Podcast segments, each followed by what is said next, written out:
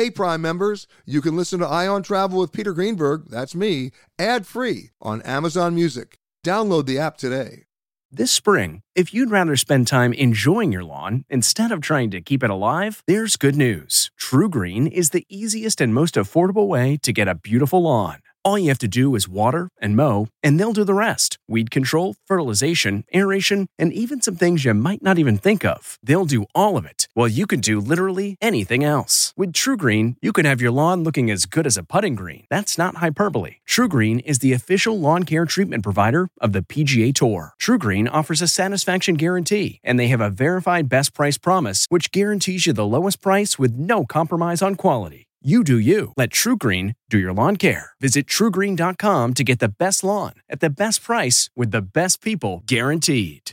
Okay, it's time to commit. 2024 is the year for prioritizing yourself. Begin your new smile journey with Byte, and you could start seeing results in just two to three weeks. Just order your at home impression kit today for only $14.95 at Byte.com. Byte Clear aligners are doctor directed and delivered to your door. Treatment costs thousands less than braces. Plus, they offer financing options, accept eligible insurance, and you can pay with your HSA FSA.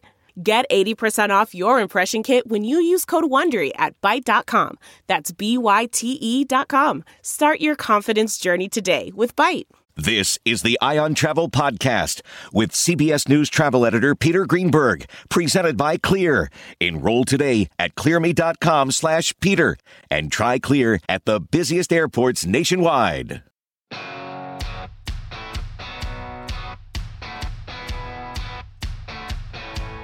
Hi, everybody. Peter Greenberg here, and welcome to another edition of the Eye on Travel Podcast. So, where might you be traveling this year? Are you making plans? Well, before you do that, we'll get the European perspective from two veteran journalists. From Paris, Elaine Sciolino from the New York Times on what's open, what's not, and what might open. And then to Simon Wright from The Economist magazine and why this still may not be the year for planning ahead, at least not in the traditional sense. And then I'll talk about passenger rights with Charlie Leocha, the president of Travelers United. So, what happens if you get sick and can't fly? Do you have any protections if you cancel? And of course, what happens if the airline cancels your flight? What your rights really are. And finally, I'll head far west to get far east and talk with Lilit Marcus from CNN. She's in Hong Kong, a place still locked down, and she'll tell us what's going on in Asia. But first up, from Paris, Elaine Sciolino.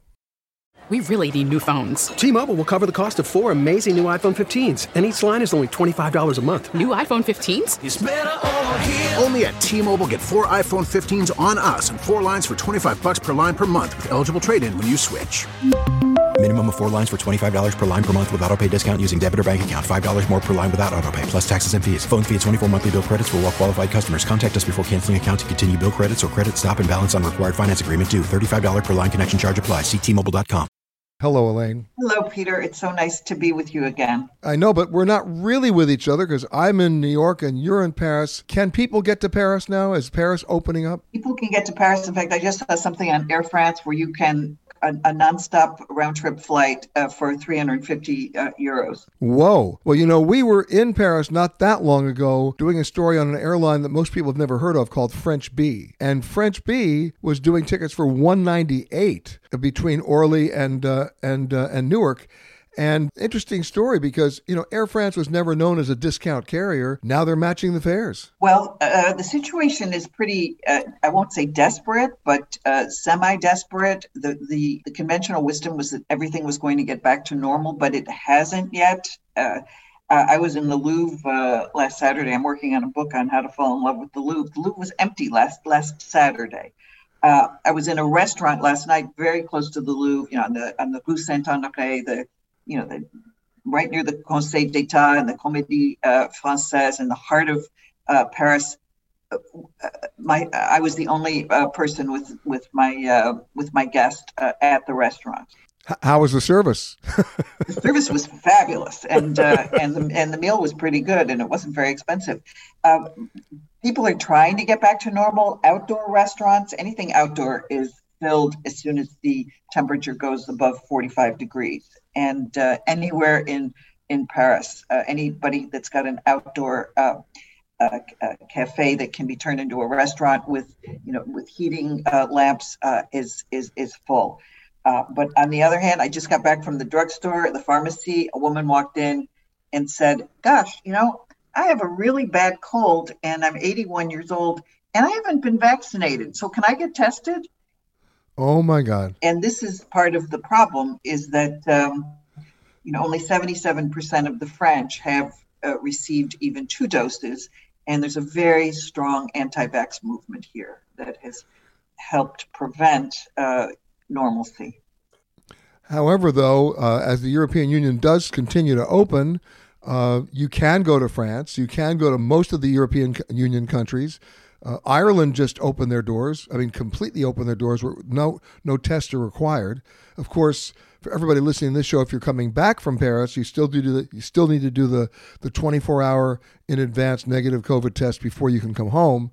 But things look like they're beginning to open up, even despite the uh, you know the high vac- the high number of cases that are still happening in Europe. Well, because in France you've got an, a presidential election in April, and President Macron has not said he's going to run, but everyone assumes that he will, and he wants to win. And so the French government has to get back to normal so that things are going to change in the beginning of February.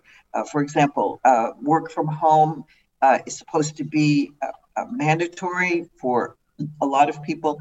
It's going to be recommended, but not mandatory um, wearing masks uh, will uh, will ease up uh, in uh, in in the beginning of February. They will no longer be mandatory in most public spaces, so that there is a, a push to convey and to celebrate normalcy uh, in Paris and in France. And of course, being a buyer's market that it is right now, a pretty good time to go. Oh, it's a great time to come here. And uh, I, in fact, I just sent a, a, close friend a notice from Air France saying, "Don't you want to come to Paris right now? It's 300." Actually, I made a mistake. It's not 350 euros. It's 351 euros on Air oh, France. Oh, excuse me. Okay. Uh, I'm looking at also to, to talk to you about what may have changed during the pandemic that nobody expected. For example, the river itself, the Seine. Um, you know, we saw pictures of dolphins in Venice. We saw pictures of dolphins in the uh, in Istanbul. Um, what's changed in the Seine? Well, the Seine's gotten much cleaner. Uh, the Seine is always going to have some problems because when you have rain, you have runoff from lead roofs in a place like Paris, so that that eventually uh, that water goes right into the Seine. But but you have had so much less industrial uh, boat traffic and uh, houseboat traffic on the Seine that it's much cleaner, and you can see it because in many cases, even in Paris, you can see uh, to the bottom of uh, of the Seine. And as you know from our previous conversations, Peter, I have actually gone swimming in the Seine. So, um, and you live and you live to tell about it. I'm I'm still here and uh, COVID free. So, for people thinking of going to France right now, what do they need to know? I mean, they still have to show proof of vaccination to go to a restaurant. You do. You have to have what's called um, you have to have what's called a pass vaccinal, which is uh, uh, your your two main doses and your booster. And even in this little restaurant last night, where we were the only clients, we had to show it. And if you don't show it, the restaurant uh, owner can get into real trouble. Uh, you know, on the other hand, you're supposed to also in Paris be wearing the mask in public spaces uh, and be fined if you if you don't. But nobody's paying any attention to that. And I've even seen people uh, on the metro with no mask at all. So there's a real hope that things are going to uh, get back to normal. But you have to be aware that you know in one day, you know, in the last 24 hours, there've been 500,000 new cases of COVID in France. So you, you, know, come, but wear an N95 mask if you're going to go on public transportation and uh, in in any public space. You know, theater, uh, movie theater, play, uh, concert hall. But everything, but but everything's open. Everything's open. Everything's open, and everything will get more and more open because, as I said, you've got a presidential campaign and you've got to look like life is normal. Well, listen, the idea that you can go to the Louvre and uh, and it's not crowded is enough for me. It this is the time to go to the Louvre. You will get to there are very few lines, or if there are lines, they're very short, and uh, and you'll get to see all your favorite uh, paintings uh, and sculptures close up. And also, there's a million um, wonderful art exhibits uh, uh, on right now and and coming up uh, in the next uh, the next few weeks and months. What's changed in your daily life since COVID started? The main change in my daily life, frankly, is not feeling 100% comfortable unmasked in a restaurant. Uh, uh, otherwise, life is absolutely fine. You know, I do all my shopping in my neighborhood on the Rue des Martyrs, which is the subject of, of one of my books. And, uh, you know, all the merchants stayed open even through the worst of, of uh, confinement when you could only go out for an hour at a time uh, with um, and, and stay within a, a, a, kilometer of your of your home. Uh, you know, I go to um, museums. I take the metro. I take buses. I walk everywhere. But I really am careful about not going into restaurants in very very confined spaces. I just don't feel that comfortable taking off my mask with a lot of people given the fact that even if people are vaccinated, the, the case uh, the, the the case numbers are still very high. What about other forms of public transportation, like the train? Oh, you, you have to wear you have to wear a mask on a train, but trains are okay. And of course, if you're taking a train in Paris, you can go anywhere in the world over there. I mean, it's just you're it's, it's open to you. Yes, yes, exactly. And, but you do need a pass vaccinal to take a, a train, uh, uh, plane, or bus uh, in uh, a, a, long a long haul bus uh, uh, ride in France. But the good news is, and it's not just happening in Paris, it's happening in Amsterdam, it's happening in other cities with short haul flights where the government is actively encouraging people not to fly short haul flights, but to take the train. And that makes a whole lot of sense. Yeah, yeah, yeah. No, and the fact is, if you mask, uh, wear your mask in um, in public transportation, you're you're going to be fine. Is anything going to be changing in Europe? Because everything's changing by the hour. You know, one day, I'm talking about European Union countries, right? One, and, and even the ones that were formerly members, like the United Kingdom, uh, or you see Ireland. One day they're open, one day they're closed. You have no idea what's going on in Italy. One day they're open, one day they're closed. One day they're requiring tests, one day they're not. I would assume that would defeat the idea that so many Americans normally uh, embrace of visiting more than one location on their European trip think it depends on three factors. Our case numbers skyrocketing, you know, and, and, and indeed, is this little cousin variant serious or not? Our hospitals full and our emergency rooms overwhelmed? And um, uh, uh, what what's the politics? What what is going on politically in each country that can either lead to opening or closing? So what you're really saying, sort of like indirectly, is because there's an election going on, it's incumbent upon both candidates to keep the country open. Well, it's incumbent on all candidates because you see right now there it's a crowded field because you've got the you know the, the incumbent president who's a, a sort of centrist, uh, uh, a, a mushy centrist. Then you've got a center right candidate who's a woman, and you've got two on on on the far far right. You have nobody really uh, in the Socialist Party uh, who's a viable candidate, and and no one as a as a real contender on the far left. But the chorus from all of the candidates is France is great. France has to get greater, and France can only be great and greater if uh, it's healthy and uh, we look like uh, we have conquered COVID. so it's in everybody's best interest politically to keep everything open. Correct. Wow. Okay. Now, during the pandemic, at least you can get Peter. You can get a reservation at any restaurant in Paris these days. So this is a time for to come back. They'll even let you bust the table. Yeah. Exactly. Well, during the pandemic, at least in the United States, there are so many little cottage industries that that sort of like sprouted up.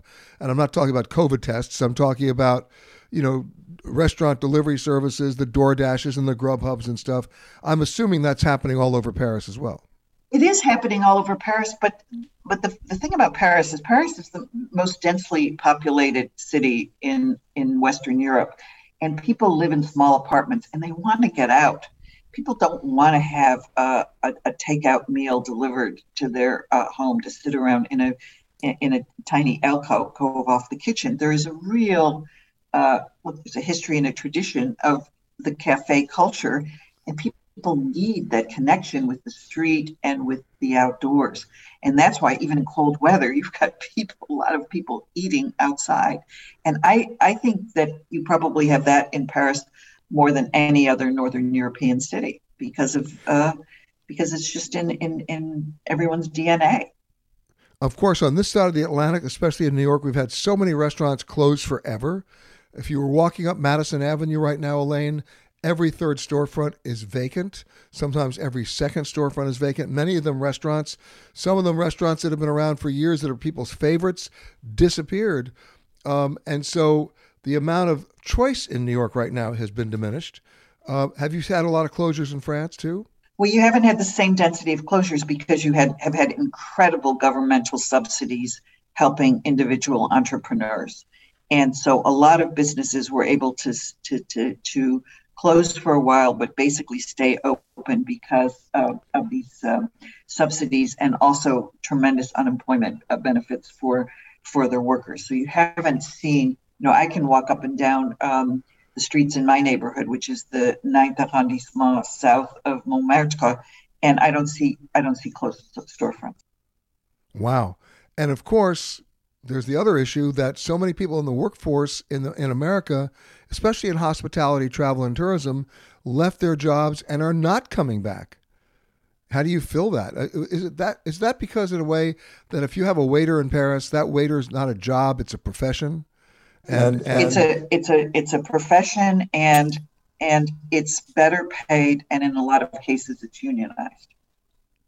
That'll do it. I mean, I remember. I mean, and, and the and the waiter's father before him or her was a waiter, and and it's it's in the family. It's something that they like to do. It's it's it's they're proud of it. Um, and uh, we don't see that in the United States. You know, um, I, I know I'm giving you a stereotypical description here, but half the waiters I know are actresses waiting for a callback. Um, and and and in a situation where where where COVID hit, forget the callback. They weren't going to come back, and they're not going to work anymore. Well, the other thing you have Paris is very different from New York in that rents in Paris are not um, as astronomical as they are in New York, and a lot of small proprietors uh, either uh, food merchants or restaurant uh, uh, owners uh, actually own what they call the walls, the mirror, and so they own their spaces and wow. they don't have to pay uh, rents that they can't afford. My thanks to Elaine. This may not be the year for the best laid travel plans, but Simon Wright from The Economist has a plan B or maybe even a plan C that might work.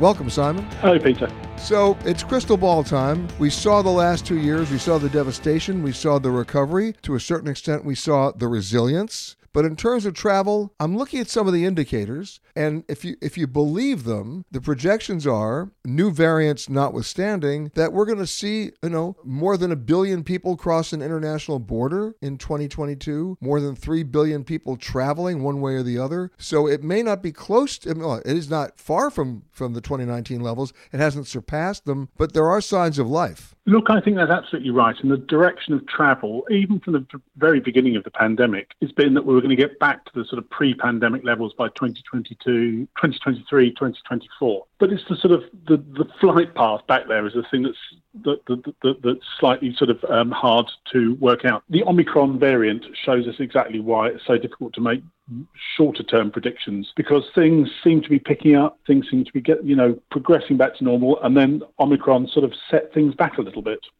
They did, or it did, although it didn't. It didn't deter a lot of people from from uh, trying to hedge their bets. You know, a lot of people were doing something called trip stacking. They were saying, "Okay, I'm going to go. I don't care what anybody tells me. I'm going to go."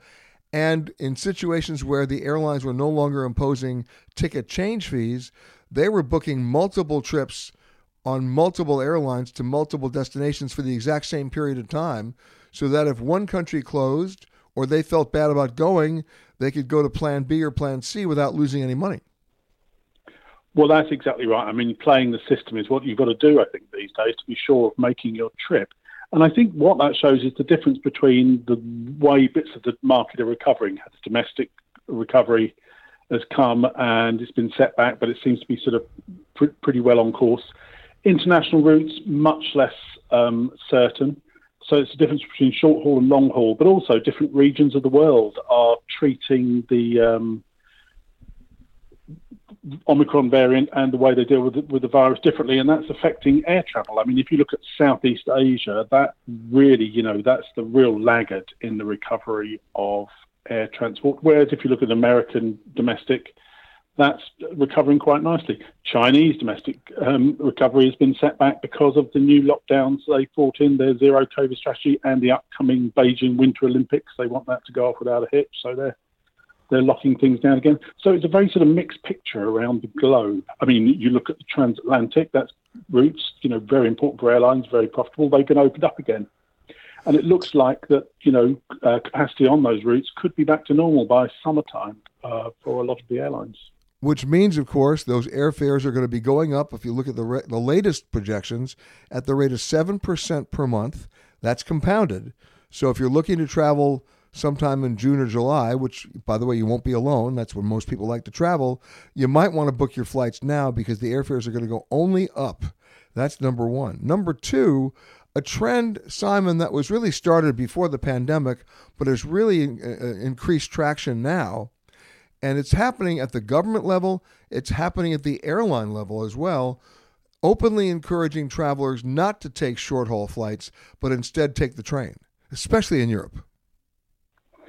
I think that's right. Look, I mean, and it's probably only in Europe where that is a possibility, though perhaps also in China as well, where they have a reasonable sort of uh, um, a fast train network.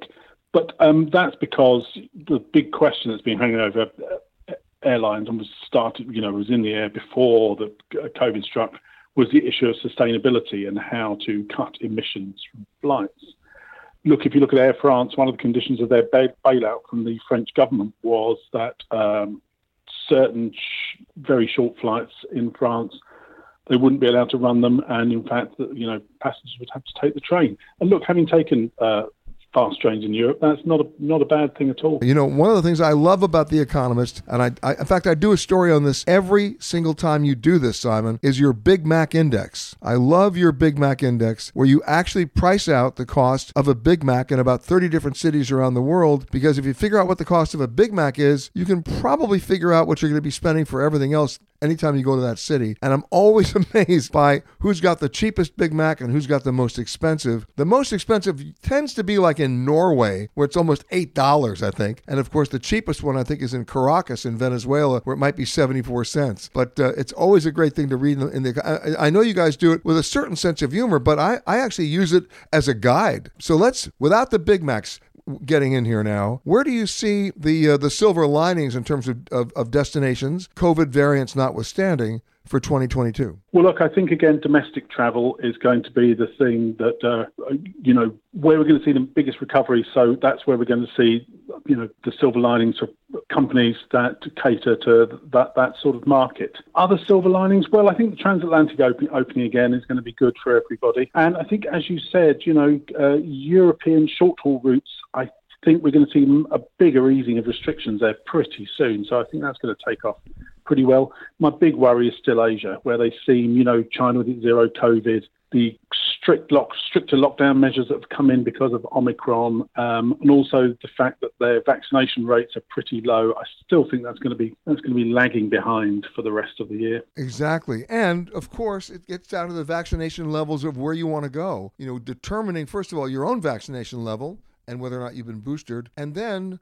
the craziness in the destination where you want to go. What are the regulations there? And my advice to everybody is don't go online. Even though we all are used to getting information that way, it may not be, believe it or not, as up to date as you think, especially at the government website level. I'm a big fan of calling a travel agent who specializes either in that region or in that destination to find out not only how I can go, but if I can go.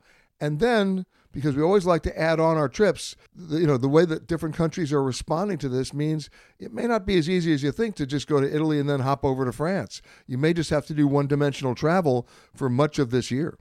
Well, I think that's very good advice because, as you say, there's still a thicket of different rules. They're changing all the time. It's very hard to keep up with them. And it's not just about entry into the com- company, countries, it's about what you can do while you're there and what sort of documentation you need to get into museums, restaurants, or to sort of do the things you do while you're on holiday or even on a business trip. So, again, that's something that, as you rightly say, is well worthwhile checking before you go and also making sure that information is bang up to date. I know. So, and by the way, I, I, I, say this once, I'll say it again. It changes by the hour. I mean, I've actually uh, I've created a small little collection for myself of how many different tests I've done uh, on my nose in the last in the last two years, and I can smell a, I can fill a small telephone book with it. Uh, and yet the re- the requirements change all the time. Uh, right now in Ireland, I can go without being tested. Uh, in London, I can go without being quarantined. Uh, but in in Norway, even though they just opened up, I have to be tested once I arrive. I mean, every country is operating in its own silo.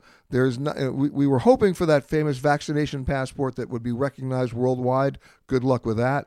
We were hoping for some set of standards that would be universally recognized, verified, and not able to be forged. Good luck with that.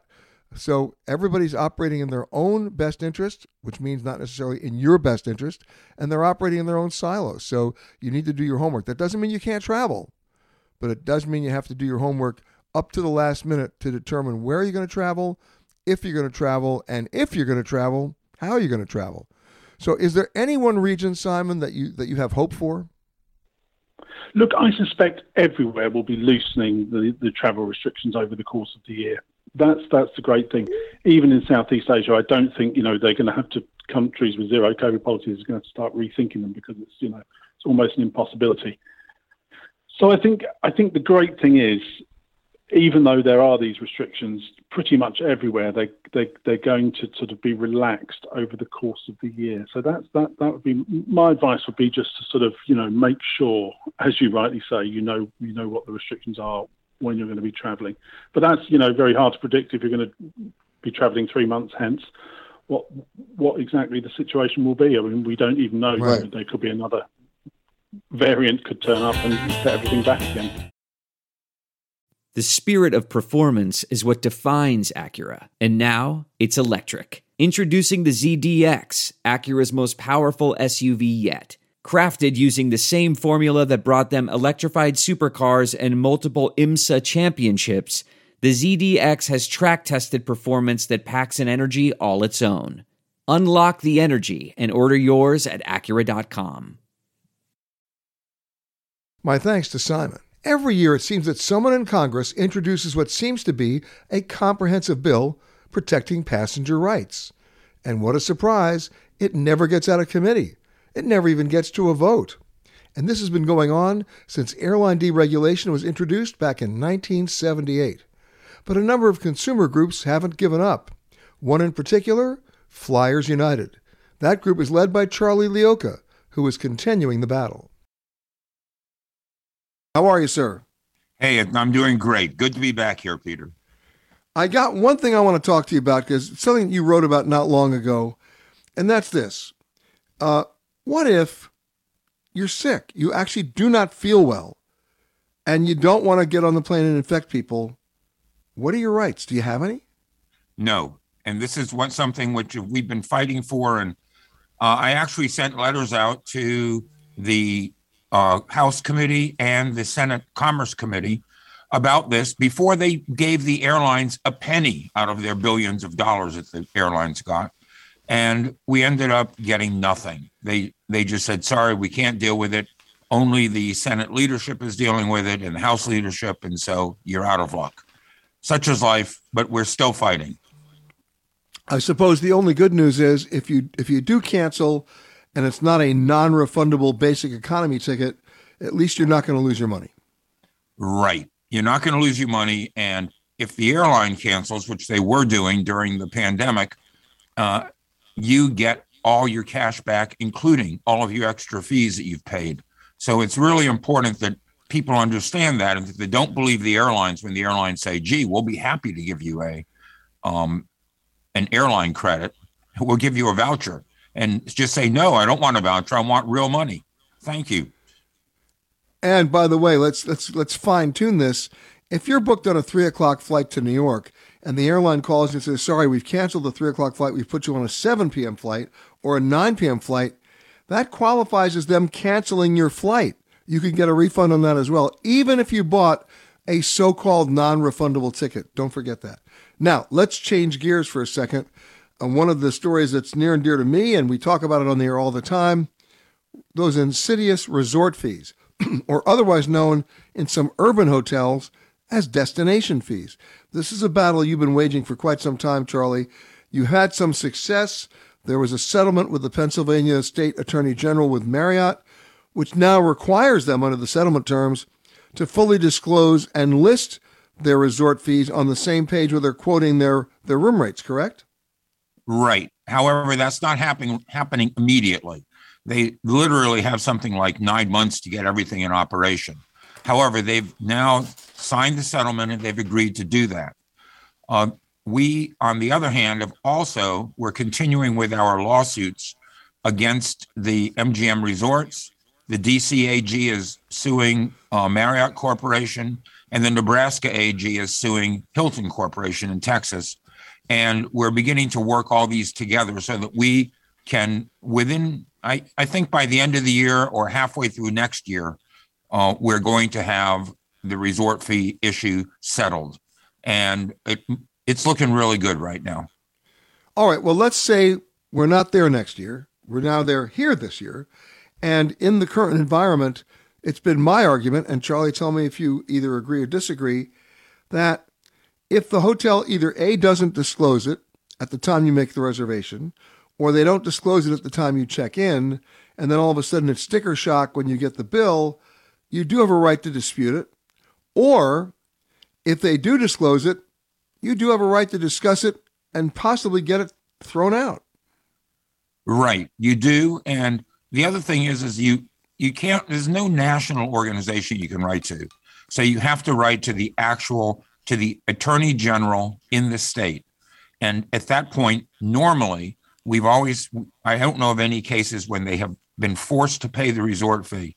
So if you write to the attorney general, it comes down as a complaint against the hotel, and you normally get your money back, or you do not have to pay the resort fee.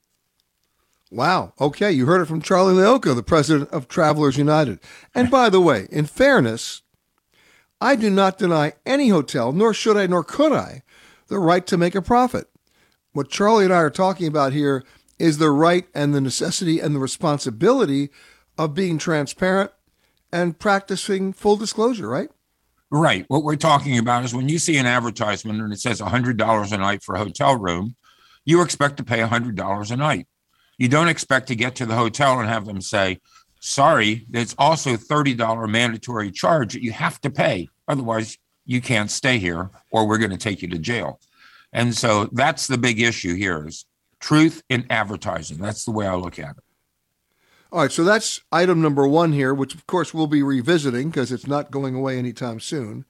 Uh, and then, you know, when it gets down to a traveler's bill of rights, this is something in the in the age of deregulation that's never really flown because under deregulation, no individual state and legislatures have tried to do this in, in New York State as well to create a passenger bill of rights, which gets thrown out in federal court every time because the airlines cite that they can't be regulated and therefore they have no jurisdiction to be given those bills of rights.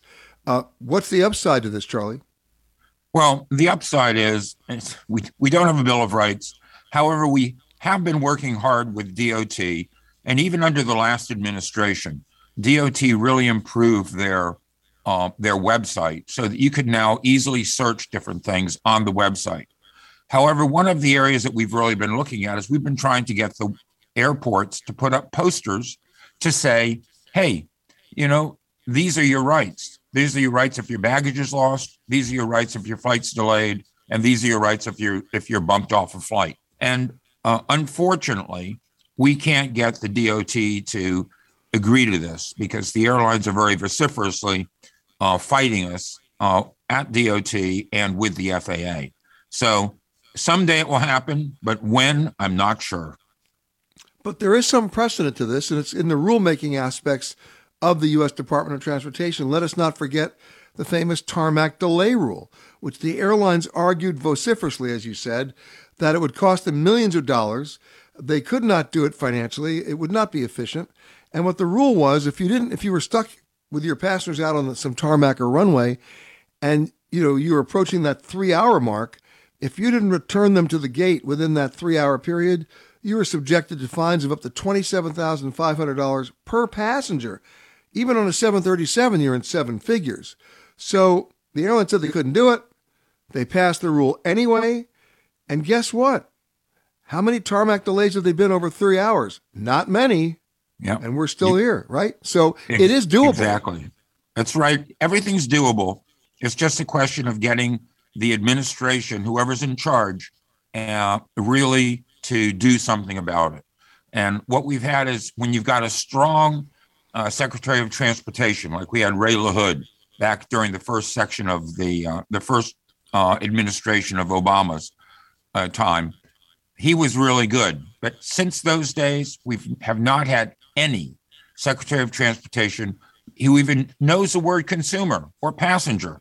I'm sure that he, the only time they, I even hear Pete Buttigieg say something about um, uh, passengers is only when they knock two teeth out of some uh, airline flight attendant's mouth. And then they go, oh, passengers are bad. Hey, excuse me. Passengers have to put up with a lot of grief all the time.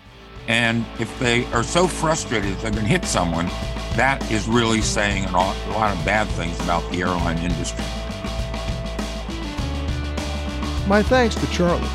And while Paris and most of Europe is open, that's not the case in much of Asia. And one destination that remains in lockdown? Hong Kong. And that's where we find Lilit Marcus from CNN. How are you?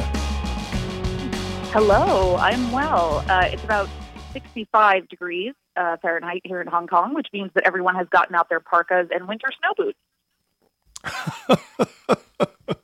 That's right. It's sort of like Los Angeles when the temperature drops below 60, they get pneumonia. I get it. Um, exactly. exactly. So let's quickly get an update from you because as so many other countries are beginning to open up, we just had Ireland open up, Norway opening up, most of the European Union opening up. Hong Kong is still locked down. It is. I think uh, Hong Kong, mainland China, and Western Australia might be the last three places in the world that are determined to hunker down and keep their borders closed. So, yeah, I'm thrilled that I live in a place where most restrictions are lifted. Things are pretty normal within the city. We've never had a full scale lockdown. But it also means that I really miss my friends and family who live in other parts of the world. And the last time I visited the States, I had to do a three week quarantine when I came back. Oh, ah. Well, listen, if you think that's bad, there's such pent up demand that when it's finally lifted, you're going to have nonstop visitors. I've got my couch ready to go. so let's talk about those people who can get out of town and who can go visit as the world begins to open. You just did a very good piece on the best destinations to visit in 2022. And I was interested to see how many of them were in the Caribbean and some that nobody would ever pick in Africa. So uh, I, I, love it. You, you picked Antigua and Barbuda. I get that. I've had some friends just come back from there with no problems whatsoever. The social distancing was sort of baked into the deal. But then you picked a place in, in Guinea-Bissau in Africa, uh, the the Bisagos Islands or the Bisagos Islands.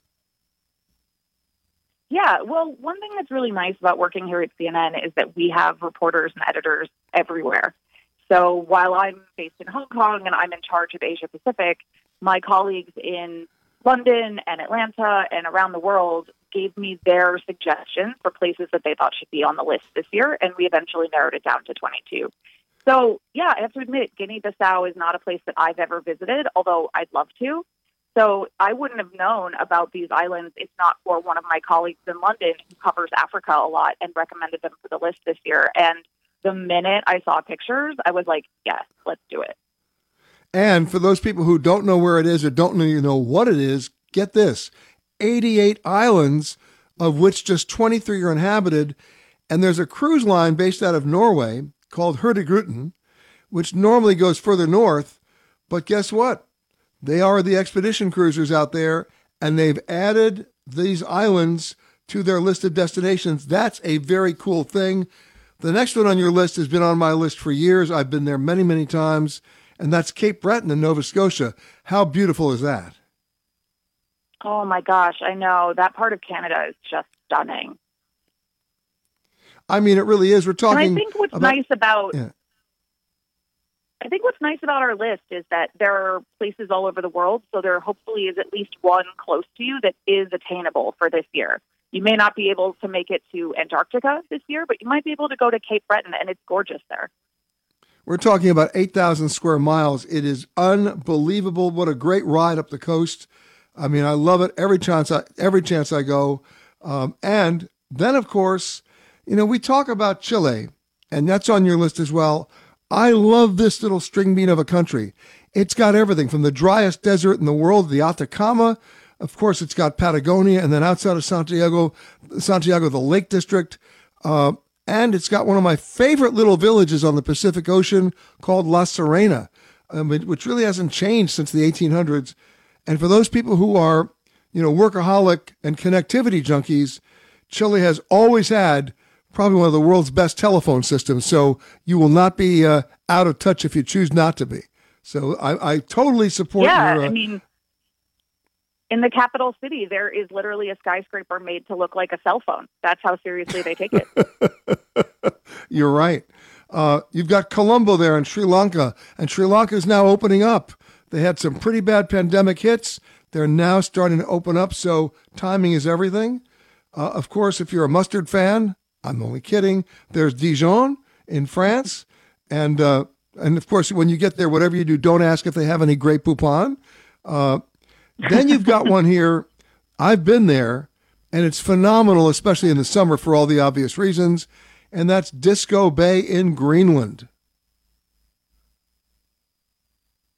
So I was really excited that Colombo made the list this year because I had the opportunity to go in 2021. Really interesting time to be there because they were slowly starting to open up amid the pandemic, but there were not a lot of other tourists there. So I had some of the most spectacular sights in the entire country, essentially to myself. Uh, I was at, you know, I was at beaches where there were no other people around. It's going to be a big year in travel. Every indicator it seems to uh, lead us to the thought that there'll be over 3 billion people traveling, over a billion people crossing an international border, and that could be you. I mentioned Disco Bay in Greenland earlier because that's on your list. What a cool place that is, especially in the summer months. And the, the, one of the coolest things about Greenland is if you want to go anywhere, you just ask the guy down the street and he'll go, Oh, yeah, I have a boat. and out you go. It's, it's, you know, it's, the infrastructure is exactly where you want it to be. It's like, I know a guy who knows a guy who knows a guy, and out you go. Uh, one of the other things on your list, which nobody ever talks about, and this is a truly amazing destination, it's a, the African country of Gabon. They have great national parks, don't they? Yes, absolutely. And that's what we really wanted to highlight on our list this year. It's true. And uh, great wildlife. And think about this more than 10% of the country is 13 national parks. Now, one other thing on the list this year, which is great because they're now getting new air service, is Jordan. United Airlines starts service there in May. Uh, the first U.S. airline to fly there since the old days of Pan Am. And uh, this is the time to go. Talk about natural reserves. Of course, it's more than just Petra, it's the Wadi Rum. So, congratulations for putting them on the list. And you've got Finland on the list.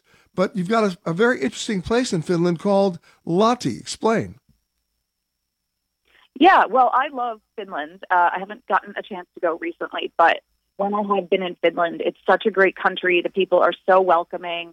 They're so excited whenever tourists want to come and visit where they're from. And Lahti was on our radar because it's a really green destination. Even though the list doesn't necessarily have a theme for all the places that we think you should travel to in 2022, we did keep at the front of mind that we wanted places that were as good for the planet as they would be for you to visit. And and Lahti really checks a lot of boxes there with public transit, with commitment to green lifestyle, with organic food.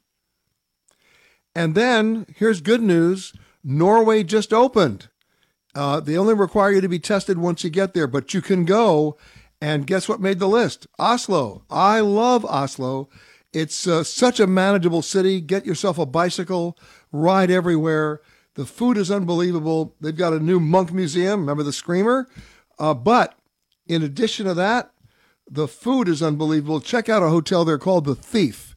Go there for breakfast. You'll know exactly what I mean when I say check it out and go hungry. But then you've got something else on the list, Lilit, that I really love. And uh, I've been going since 1978, and that's Palau. Only 18,000 residents. We're talking Micronesia, really. Um, and if you're not careful in the Rock Islands, you will absolutely get lost. But the best thing about Palau is the pledge. They really are yes. concerned and dedicated for sustainability, right? Yeah, and that's what I love is a lot of destinations pay lip service to being eco-friendly because they think it sells tickets. But Palau really means it. And the Palau Pledge, which you just mentioned, was a promise to the environment written by school children in Palau because this is all about protecting these destinations for future generations. And everyone who comes to the country is asked to sign this pledge, promising that they will be a responsible steward of the environment while they are visiting. My thanks to Lilit, to Charlie Leocha, to Simon Wright, and to Elaine Sciolino. And my thanks to you for listening to this Eye on Travel podcast. For more conversations with the world's leaders in travel, as well as answers to your travel questions, be sure to rate and review this podcast wherever you happen to listen to podcasts. And for all the breaking travel news, one destination that's not in lockdown. That's petergreenberg.com. Special thanks to our sponsors at Clear. Enroll in Clear at clearme.com slash Peter and zip through busy airports nationwide. If you like Eye on Travel with Peter Greenberg, you can listen early and ad-free right now by joining Wondery Plus in the Wondery app or on Apple Podcasts.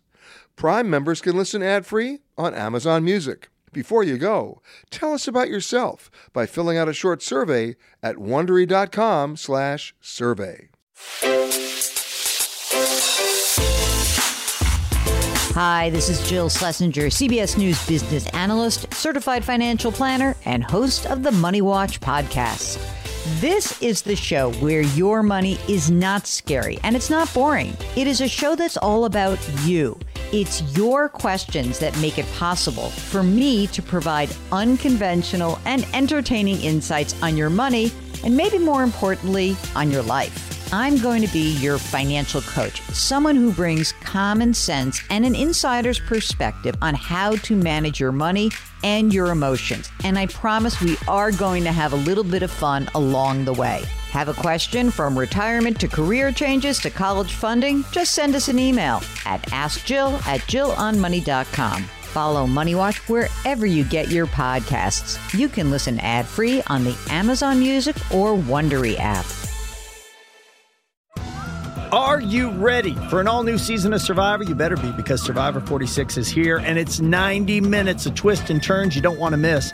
Better yet, after each episode, there's a brand new episode of On Fire, the only official Survivor podcast.